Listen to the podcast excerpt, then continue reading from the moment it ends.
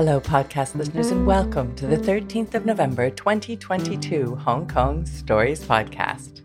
I'm Rachel Smith. Traveling around Hong Kong is usually a joy. Compared to almost anywhere else on earth, it's easy, fast, convenient, cheap, and mostly safe. Today, as we travel around Hong Kong, not leaning on any doors, we'll be listening to two stories containing modes of transportation. The first is from Leslie, which was told live in our June show. The second is from Conrad, which was told online for a presentation at Harrow School in Hong Kong. Before we get to today's stories, though, a huge thanks goes out to our loyal Hong Kong listeners. We hear you, Hong Kong, and we are listening. Thanks go out to our overseas listeners as well, in particular to former SH Expat, who was kind enough to leave us a five star review that reads, An awesome way to understand Hong Kong and all its different aspects. Highly recommend. Thanks to you for taking the time to write such kind words. The next show is coming up fast. We have a collection of fantastic stories for you pulled together by the steady hands of Madeline on the theme of Say What? The show will be performed live at the Fringe Club. Yes, the Fringe Club on Wednesday, November 23rd, and tickets are already on sale through Artmate. Find the links on our website too, hongkongstories.com. Hong Kong Stories. It's better than comedy. It's better than drama. It's real life. And now, with the first of our stories today, here is Leslie. I used to own a car, and I used to live in a village in the New Territories. And I used to really enjoy the convenience of driving from the New Territories through the Eastern Tunnel on, uh, to, on the island for work every day. And if you've never lived in a village in the New Territories and had to, had to park a car, let me fill you in on the routine. Usually, you are given a designated parking spot, and each month someone comes around and collects the monthly parking fee and everything is tickety boo. But in this particular village, there were no designated parking spots and no one was collecting any money, and there were more cars than spaces. And although there were no official parking spaces, there was a mysterious, unwritten parking rule where some people always parked in a particular place, some people um, always left their car there all the time, never moved it. Some people had their own personal bollards keeping the space. Some people had their helpers sit on a chair in an empty space, keeping it free while they approached the village. Parking was at a premium. And each evening when I drove home, my strategy was to pray to the gods of parking. And if the gods of parking were smiling on me, then I found a place to park in the village. And if they weren't smiling on me that day, the alternative was to park in a metered car park a fair walk away, which meant that I had to keep going out the house and topping up the meter so I didn't get a parking ticket. Not convenient at all. And don't even talk to me about the weekends. If I found a parking space on a Friday, I dare not move my car the whole weekend for fear of losing my parking space. And I envisaged just driving around the whole weekend until it was Monday and I would drive to work again. So, this particular Friday, driving home, entering the village, praying to the gods of parking, and they were smiling on me that day. I found a space quite near my house and I had to do this tricky maneuver, squeeze in, getting as near as possible to the wall. It was a tricky maneuver, but I was getting quite skilled at this. And as I left my car there, I was feeling quite smug. I'd found a place my car would be there for the weekend. But at the same time, I wasn't feeling that well. I had a bit of a headache, cold coming on. And I went home to my sick bed. On the Saturday afternoon, I was curled up on the sofa, feeling sorry for myself. And I heard this commotion outside. I ignored it for a while, but it didn't subside. I looked out the window to see some men walking up and down near my garden fence on phones, talking to each other, looking towards my house. Oh, it's something to do with me. So I opened the front door and they were delighted to see me. I don't know why. And then, in a conversation of some Cantonese, some English, pointing and hand signals, it was revealed that it was something to do with my car and I needed to get my car keys. So I pulled on some clothes to disguise the fact that I was still in my pajamas, still feeling ill, and I shuffled out down the little path round the corner to where my car was parked. And as I turned the corner, there were a number of people congregated on the road next to my car. All of them had angry eyes burning into me. There were a group of local villagers, two policemen, a police car, some official looking men from China Light and Power, their truck, a toolbox. And as I got closer, it was explained to me that the power in the village had gone off. It might have been for hours, I don't know.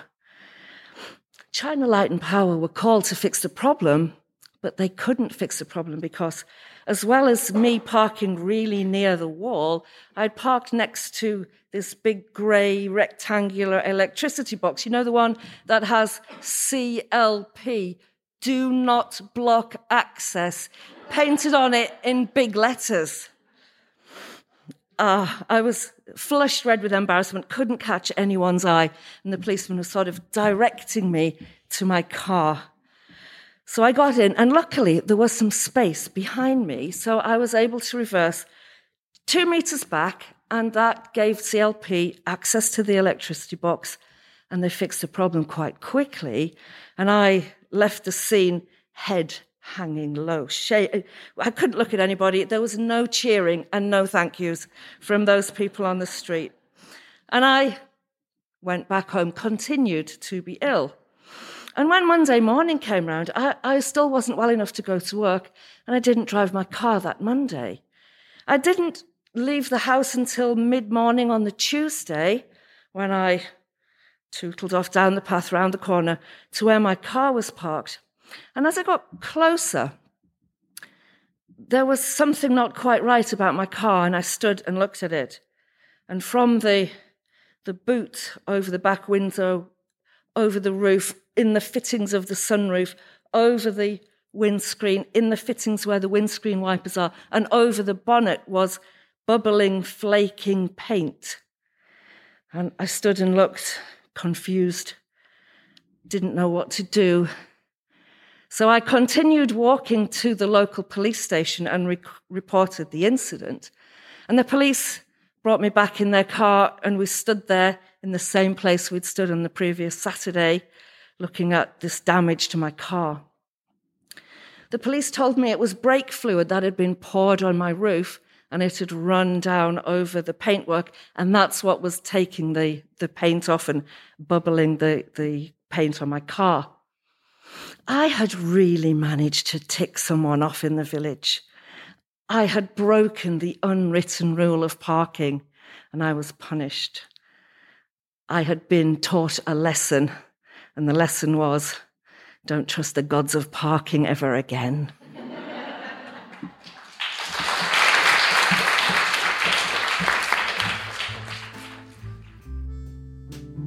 Gods can be a tricky bunch, especially ones that claim to help with parking.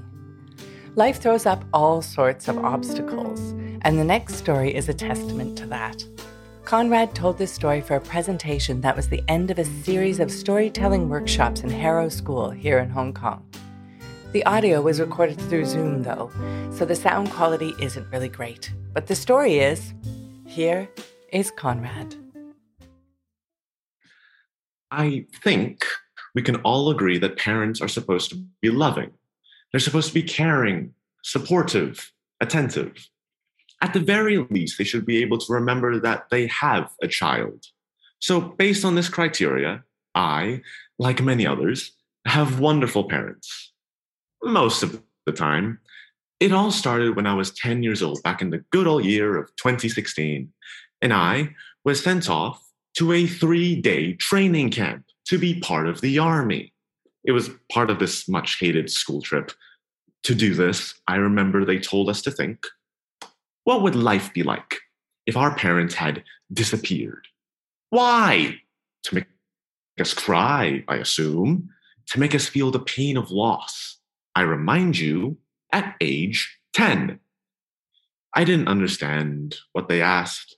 They spoke Cantonese after all, but I did really miss my mom and dad.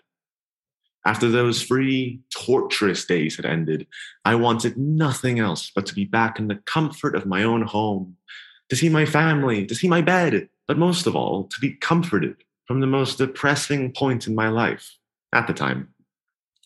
And as my class walked through the school gates to be dismissed, I saw him, my father, my loving dad, who obviously came to pick me up from school with that all too familiar Nissan car. And at that moment, I knew it would be all right.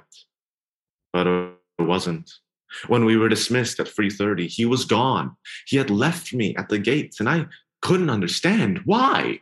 So, as the tears welled up in my face, as my feet shambled to the side of the pavement, I cried as the rest of my class were escorted hand in hand with their mothers and fathers. I still loved my dad, I think, he left because he had an urgent phone call and had to rush home without me. This was the first time I was abandoned, but it was not the last.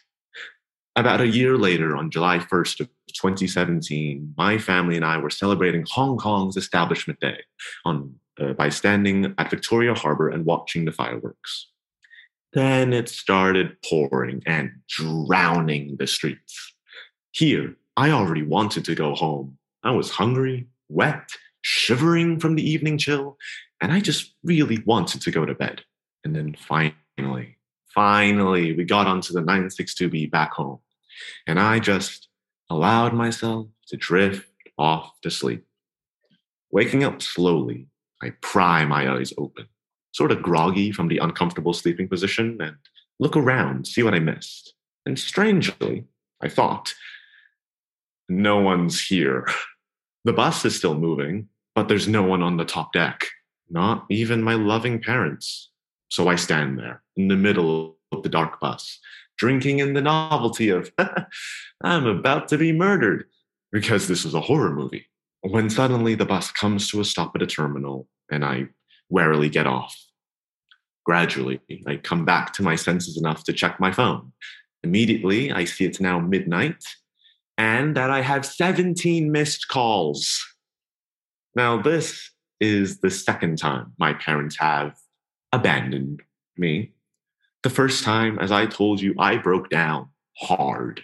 And this time, after the pain I felt the first time, I was not that fussed about it, actually. Why did this happen? Well, when it was our stop, my parents looked around and didn't see me. My head was covered by the seat in front of me when I was sleeping. They were tired and just wanted to go to sleep too, so they had assumed I had gotten off the bus already. But when they got onto the street, they saw I wasn't there at all. I was still having sweet summer dreams on the top deck. They go home ASAP, get into the car, and try and find me.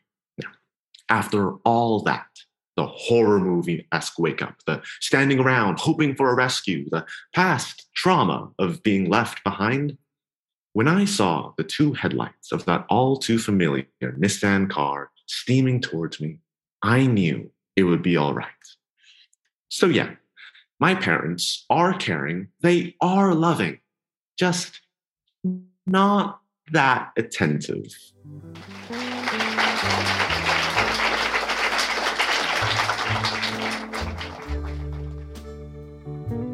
Thanks for listening to today's stories brought to you by Hong Kong Stories. The music for this podcast was written and performed by Andrew Robert Smith. Everyone has a story to tell.